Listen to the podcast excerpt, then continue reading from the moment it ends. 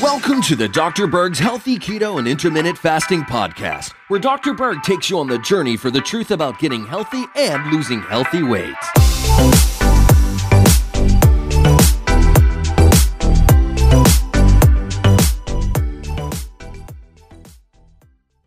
Let's talk about sleep apnea. Did you realize that 98% of people with sleep apnea have low vitamin D, according to a study that I just read, which I'll put a link down below. So, sleep apnea or obstructive sleep apnea, which is known as OSA, is majorly linked with a low vitamin D situation. So, we're going to discuss this, okay? So, vitamin D significantly reduces inflammation. And I'm talking about the tissues in the back of the throat as well as in the back of the sinuses.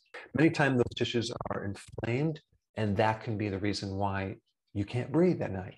Also, vitamin D supports an overactive immune system.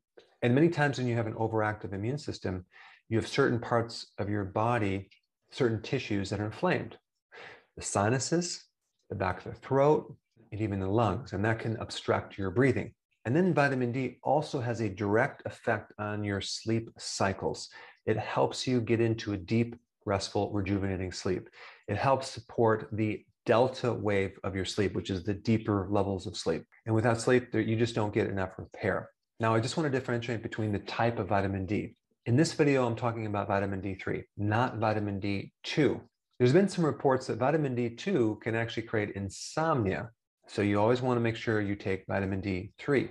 So a deficiency in vitamin D affects both sleep apnea and your sleep quality in general.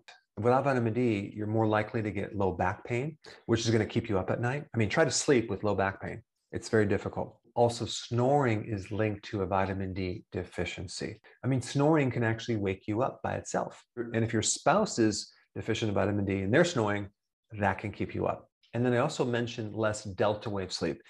The delta wave is where you get this nice, deep, rejuvenating sleep. And without vitamin D, it's very difficult to get into that delta wave sleep. Now, without vitamin D, your stress levels are higher, your mood is usually lower, and you're not going to be able to sleep with more stress. Without vitamin D, your cortisol levels will be off. And without proper cortisol balance, that can affect your sleep as well. Cortisol is a stress hormone, and too much cortisol keeps you in this flight or fight mode. And also, if you don't have enough vitamin D, you might tend to grind your teeth, which can affect your sleep cycles as well, probably because you have this internal stress that you're just not able to fully relax.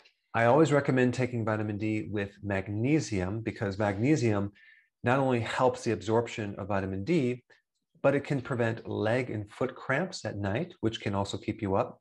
And lastly, vitamin D is majorly associated with insulin resistance. So, if you have insulin resistance, first of all, you're not going to be able to absorb vitamin D very well. And if you have low vitamin D, your chances of developing insulin resistance go up because vitamin D is essential in maintaining the beta cell of your pancreas, that cell that produces insulin.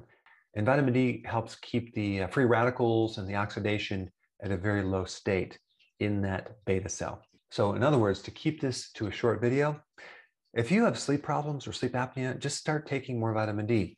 And I would recommend a minimum of 10,000 IUs of vitamin D right before you go to sleep. And make sure you take magnesium with it. So, if you're enjoying my content, which I hope you are, and you're applying this knowledge to your health, and you have a success, I would really appreciate you sharing your success story. So click the link down below to my website where you can upload your success story so you can help inspire others.